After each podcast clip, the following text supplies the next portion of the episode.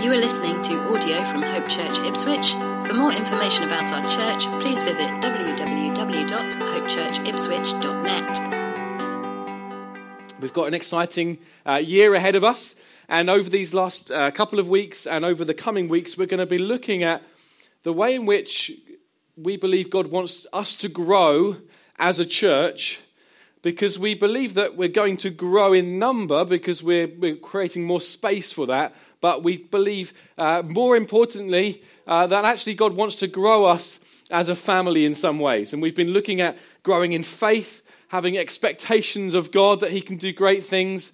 We've been looking at growing in community, and Tim helped us uh, to look at that in some depth last week. And today, I want to dig a little bit deeper uh, into that subject of community and look at actually how we can grow as a diverse community. So, if you have a Bible with you, I'd like it if you could turn to Revelation chapter 7. We're going to just read verses 9 to 12. This is the Apostle John writing, and uh, he uh, was one of Jesus' 12 disciples. He's the only one of the apostles who, uh, who didn't die of, uh, of some kind of horrible execution. He died of natural causes. Um, the rest got killed brutally in some way. And uh, John lives until his early 90s, and he's in, imprisoned on an island uh, called Patmos. And um, he gets uh, this incredible vision one day as he's, uh, as he's just sitting down, uh, maybe just admiring the beautiful scenery on this island. And he gets this vision, and as he's, uh, this, un, this vision is unfolding before him, he hears a voice saying, Write all of this down and send it on to the churches with which you're working. There was a number of churches that uh, he was asked to send this message on to. And so this is what we see in Revelation. He sees this incredible vision of Jesus victorious, uh, having defeated uh, Satan, sin, and death through his work on the cross, having risen again. And he sees Jesus uh, bringing an end to all evil and all suffering and making all things new. That's what we see in the book of Revelation. And so we're going to read these verses, uh, verses 9 to 12. This is what John saw. After this, I looked, and behold, a great multitude from every nation that no one could number, from all tribes and peoples and languages, standing before the throne and before the Lamb, clothed in white robes, with palm branches in their hands, and crying out with a loud voice, Salvation belongs to our God who sits on the throne and to the Lamb. And all the angels were standing round the throne and round the elders and the four living creatures, and they fell on their faces before the throne and they worshipped God, saying, Amen. Blessing and glory and wisdom and thanksgiving and honor and power and might be to our God forever and ever. Amen. I want to tell you something really exciting this morning. If you are in Christ, that means if you have placed your faith in Him, if you've given over to Him your, your sin and your shame, and you've received from Him His forgiveness and His honor, you are in Christ. And this image that we've seen, this amazing multitude you are numbered among that multitude. There is a part of the Bible that you are in. The best selling book of all time, the book that's traveled right around the world. No book has been printed more times than this book. You are in it. You can say to your friends, Do you know what? I'm in an international bestseller. I feature in it. In this innumerable multitude, you feature. You feature. This is an amazing picture. This is a, a picture far bigger than those wedding shots that sometimes when you go to a wedding, there's an attempt to try and get everyone in the same photo. You ever been to a wedding where they try to do that? And then later on, it might go on Facebook a few weeks later, and you'll have to zoom in to try and see yourself, to see how you looked. Were you smiling? Were you making a funny face? Were your kids behaving? Listen, this picture that we've just read about, this is one that you're going to have to zoom for a long time to find your face. Because this is billions of people crying out, Salvation belongs to our God. And they're all covered in white. And yet somehow you, it's distinguishable that they're from every nation and, and tribe and tongue. So they're all dressed the same, and yet because of their accents, because of their skin tones, whatever it might be, it's distinguishable that they are from every nation and tribe and tongue. We've got a glimpse of a, a glorious future reality here. We've got an amazing snapshot of something that will come to pass. And it shows us some things. It shows us that diversity is not a modern fad. Diversity is really, it's a buzzword at the moment, isn't it? It's a buzzword that uh, companies try and work out how, di- you know, how can they increase their diversity. Or um, on TV shows, there has to be a diversity of people on the panel because that's the buzzword right now. And some of that's really helpful and healthy. Some of it is not so much. But it's not a modern fad. This shows us that actually, since the foundation of the world, before the foundations of the world, God, that's a long time ago, right? God has had a plan for an international family. He's had a plan for a gloriously diverse international family. It's not a 21st century idea. We see here an international family where culture is not central, where background isn't central, but the good news is central. And the good news is a person.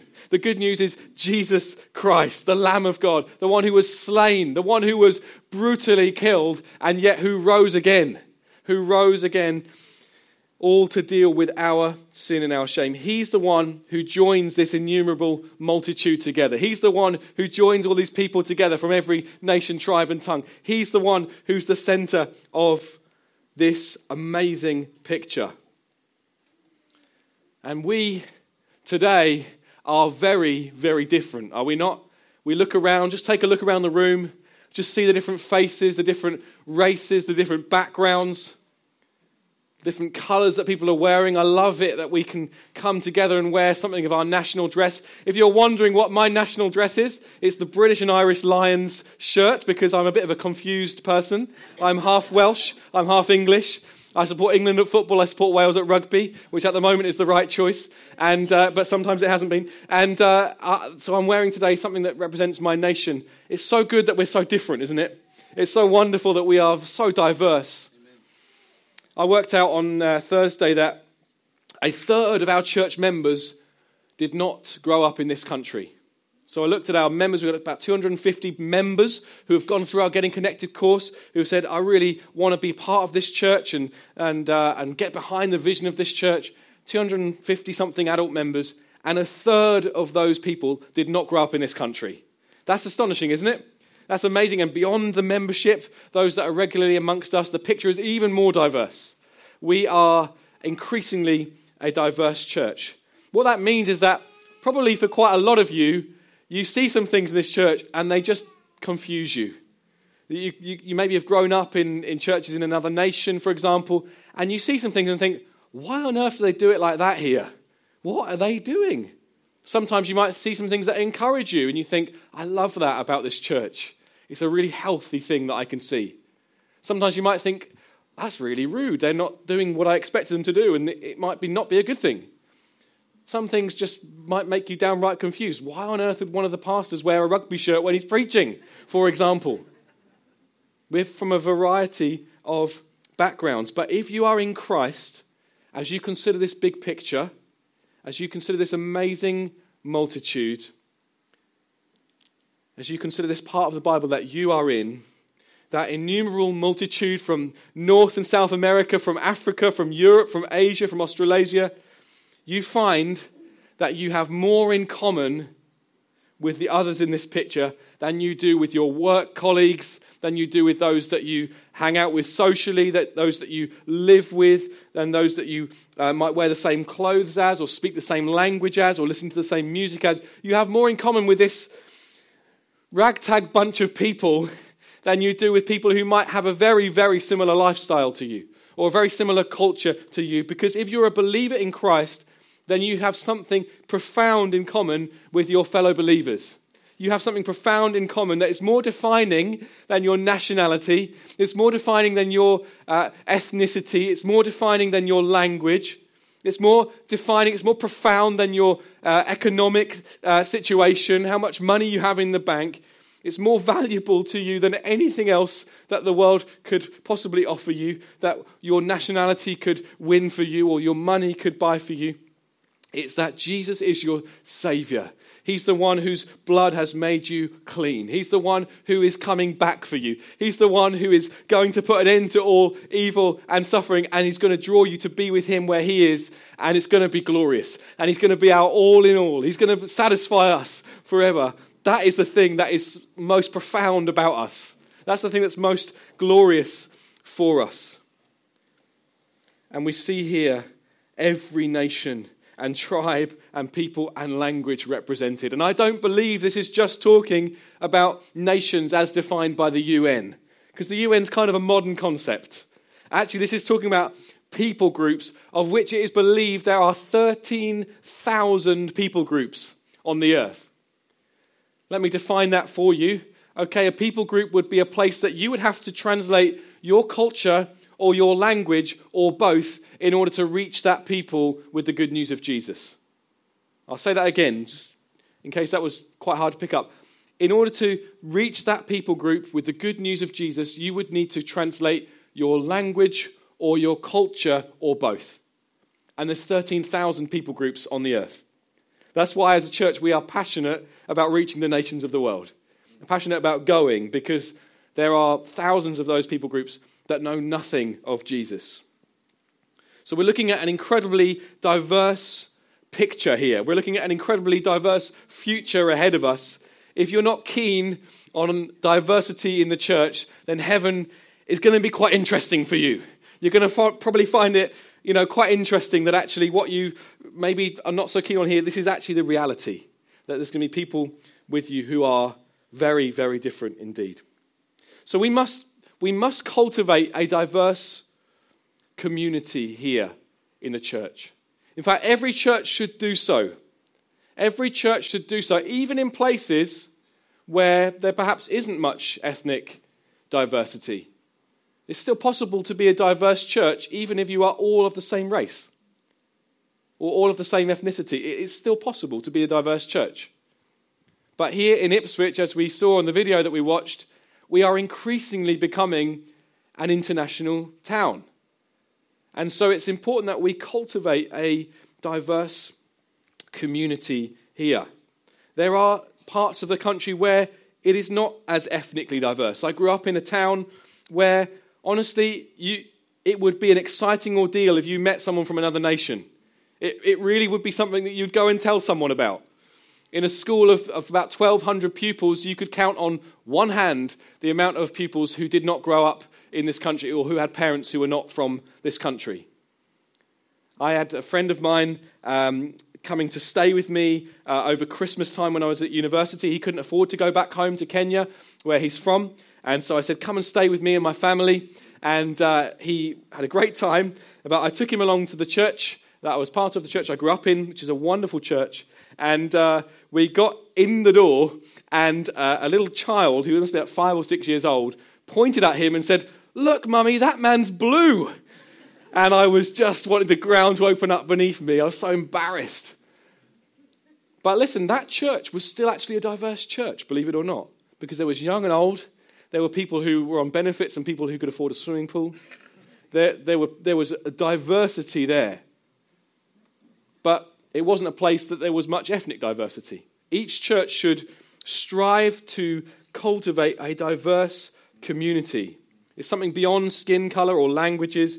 Each church should, should pursue a diverse community because in a diverse community, there's a declaration that despite our differences, which are many, there is one thing that pulls us together. There's one thing that uh, is the center of our community in, a, in an increasingly uh, polarized nation where there's different camps being set up. Are you a Brexiteer or are you a Remainer? Are you this party or are you that party? Are you in this gang or are you in that gang? Because gangs are increasingly on the rise. There's all kinds of polarization. With whom do you identify? Is it, do you identify with, with this neighborhood or that neighborhood? And yet, in church, there's something of a diversity that points to a greater reality. That even though we're very, very different, and I'm looking out amongst you all, and I'm thinking my experiences in life and my upbringing were vastly different to yours, there is something that holds us together if we're believers, and it is Jesus Christ. He is the center of the community. He's the glue that holds it all together, not our morals, not our ideals, not our political views, not our skin tone, not our social standing, not our bank balance. These things do not hold us together. Jesus holds us together. And so I very simply want to encourage us and urge us to seek to cultivate a diverse community here at Hope Church. To build on the wonderful teaching we had last week from Tim of, of going deeper and deeper in community. One thing that we would love to see more and more is a diverse community being cultivated. And I believe there's more for us in this. We have it to an extent. Yesterday was a beautiful time together, celebrating, eating great food, but there's more of this. There's more than um, just nice words, there's more than just uh, snapshots, there's more than just um, kind of hurried conversation. There's actually a, a community to develop more and more. And as we do this, three things will happen. Firstly, our lives will be enriched. If you spend time with those who are just like you and have had the same experiences as you, you lose out. You lose out. There will be something of an enrichment that will come as you spend time with people who are not like you.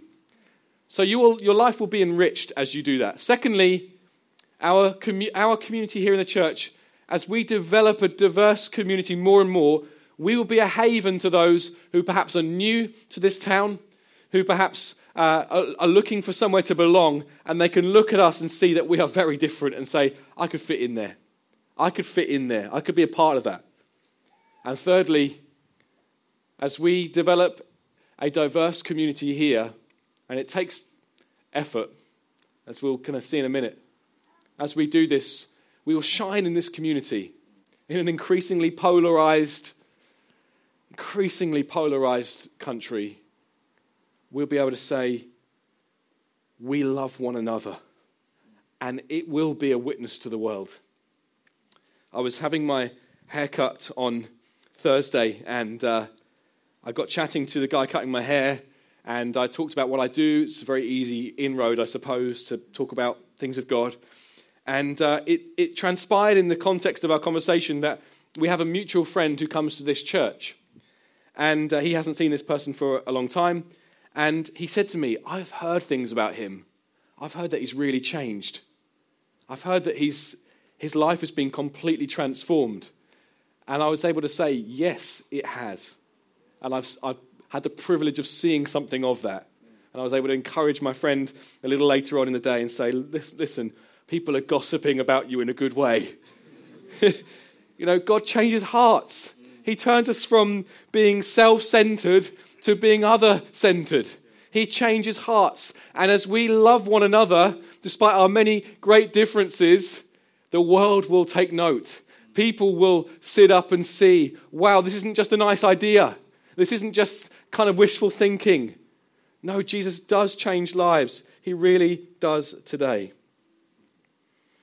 So, there's more to come. I praise God for what He's doing here. We will have been in Ipswich for five years on Tuesday. We moved here, and it's been a, an amazing five years. There's been pain and there's been uh, struggles at times, but the vast majority of it has been glorious, and we've loved it. And I don't want to be anywhere else. I really I, I want to be here for the rest of my life because I love this town and I love this church. And God is doing great things amongst us. And one of the things that I've loved is that I've got to know people. And in fact, this week I've got uh, going out for a drink with uh, two dear friends who, uh, on different nights who are just have we've got nothing in common. We really haven't, apart from probably a love of football, maybe. But we've got a love of Jesus that is the biggest thing that we've got in common. And I love that my life is full of people from all kinds of different backgrounds. I love that for my children, it's just matter of fact to them that we have people in our home who are from different nations or who are from different backgrounds, rich and poor. I love it. That for them, it's just like, oh, that's just, that's just normal life. That's just what happens. That they haven't said anything horrendously embarrassing like this child did in my uh, home church. I praise God for what He's doing, but there is more. I believe there's a depth of community and of diverse community that uh, is coming our way. We need to work at it. It doesn't, nothing worthwhile just happens overnight. There needs to be an intentionality about it. There needs to be an intentional crossing of our visible and invisible divides. There needs to be an intentional going to others beyond kind words, beyond nice gestures, and, a, and an intentionality of, of inviting people, a meaningful invitation to uh, join us in this walk of life. People who are very different to us. And that is, that is one way in which this world will see that Jesus is real. That is one way that this world will see that Jesus changes lives, that he turns lives inside out. So let's, in these last few minutes, let's look at how we might do this as we pursue diverse community. Might, you might be thinking, I, I'm, I'm maxed out relationally.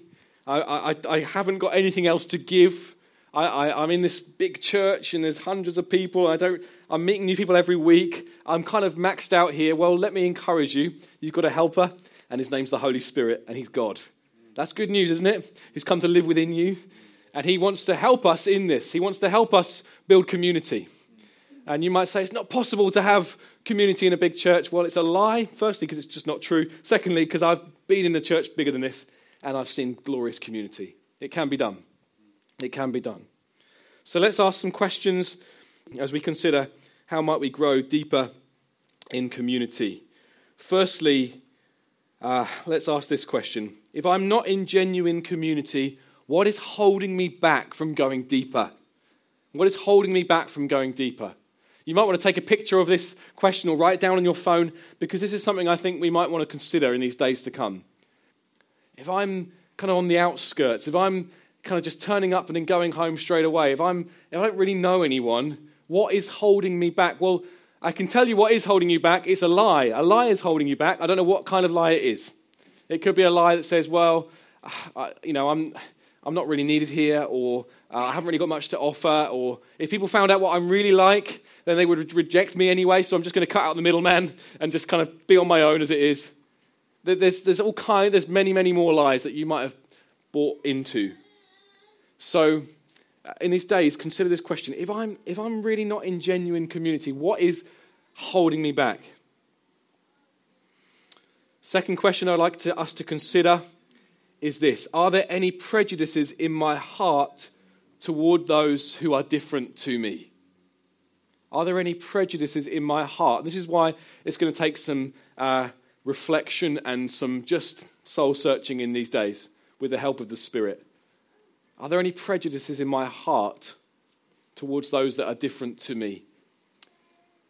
My uh, mum and dad are the only believers in their families, and uh, so I've got a lot of uh, family who aren't, uh, aren't yet Christians, and a, a, a wonderful uncle who I love very much. He has a deep prejudice in his heart towards a particular race because a number of years ago he was scammed. He was scammed and it led him to see that, or to believe that everyone from that particular country and actually that whole continent was in some way dishonest. So basically, because of one experience, casting, you know, potentially two billion people into that whole, that whole, that whole net because of that one bad experience. And, and we can think that's ridiculous. But I would bet that many of us do that from time to time. We've had a bad experience, whether it's with, a, with someone from a, a, different race or ethnicity or a bit different social background, and then we can find ourselves kind of just being distrustful. We might not even say anything about it. It might be towards those of a different class. We might think, oh, I don't want to hang out with someone like that. They're not aspirational. Or they, they, they haven't got the same values as me. Or they're snobs. I don't want to I don't want to hang out with them. they have got this, they just think they're, they're so, they're God's gift to the world. And we, in all various different kind of ways, we can actually hold prejudices in our heart. And it, would, might, it might cause us not to actually uh, seek community with people because of our prejudice. And so let's ask God this week, let's ask God to put his finger on some things if there is anything going on in our hearts. Not that we would be condemned because we believe there's no condemnation for those who are in Christ. Hallelujah. But He does want to change us, He does want to work on some things. And so when there is uh, prejudice in our hearts, He wants that to be changed because it's the most anti gospel thing that there's going, I think. It's so opposed to the way of Christ that He would want to do some work in our hearts. Final question Who can I invite into my life? As I said, some of you may already feel like I've got so many people in my life. I don't need any more people. The last thing I need is more people. Well, ask God. Ask God to help you. Ask God to highlight some people to you. Who are you going to pursue? I'm talking to all of us here. Who are you going to pursue? Who are you going to say, hey, come to mine for lunch? Come to mine and watch the football. Come to mine. Let's, let's build a friendship. Let, you don't even have to say, let's build a friendship. That's quite a weird thing to say. Just say, let's get together. I don't think anyone says, hey, do you want to build a friendship with me? But who are you, who are you going to invite in? Who are you going to pursue? Who, who are you going to say, hey, I don't know who you are. Come on, let's get to know each other. I'm talking to all of us here. Let's pursue, let's practice hospitality. Let's go after it. Please, I've said it again. I've said it before, I'll say it again. Hospitality is not a show. It shouldn't be a show. It doesn't need to be a show. It's just getting people together. It can happen anywhere. Don't think you have to put on something that's impressive. Lean in and pursue hospitality. Let me tell you something wonderful. If you're, if you're not a Christian here today, which could be many people here in a crowd this size, and we know every week there's people amongst us who are just looking in and searching, let me tell you, Jesus Christ is the Lamb of God who came to take away the sins of the whole world. That's quite a weird phrase, the Lamb of God. It means he was coming to be a sacrifice. It means that he was perfect and spotless, without sin, and he became a sacrifice. And whatever the, the community that you're from, whatever the background you have, Jesus Christ is the answer to the longings of that culture. Jesus Christ is the, is the answer to the longings of that nation. He is the answer. If you're in a nation a bit like ours where it's all about uh, guilt and innocence, well, listen, Jesus Christ died on, your cro- on the cross for you in your place. He took the punishment you deserve to justify you fully before God. If you're from a, a, a nation where it's all about shame and honor, and people can be cast out of communities because they bring shame to the family. Listen, Jesus Christ took your shame. He was shamed for you, the one who deserved no shame. He took it, and He's now given you the seat of honor in the family of God. That's such a wonderful thing.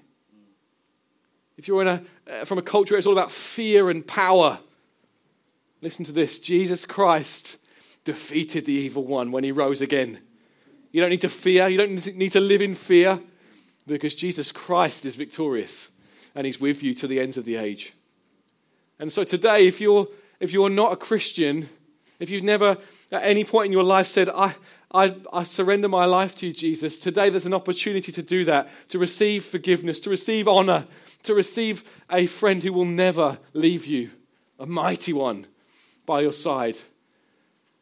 You can know him today. You don't need to delay.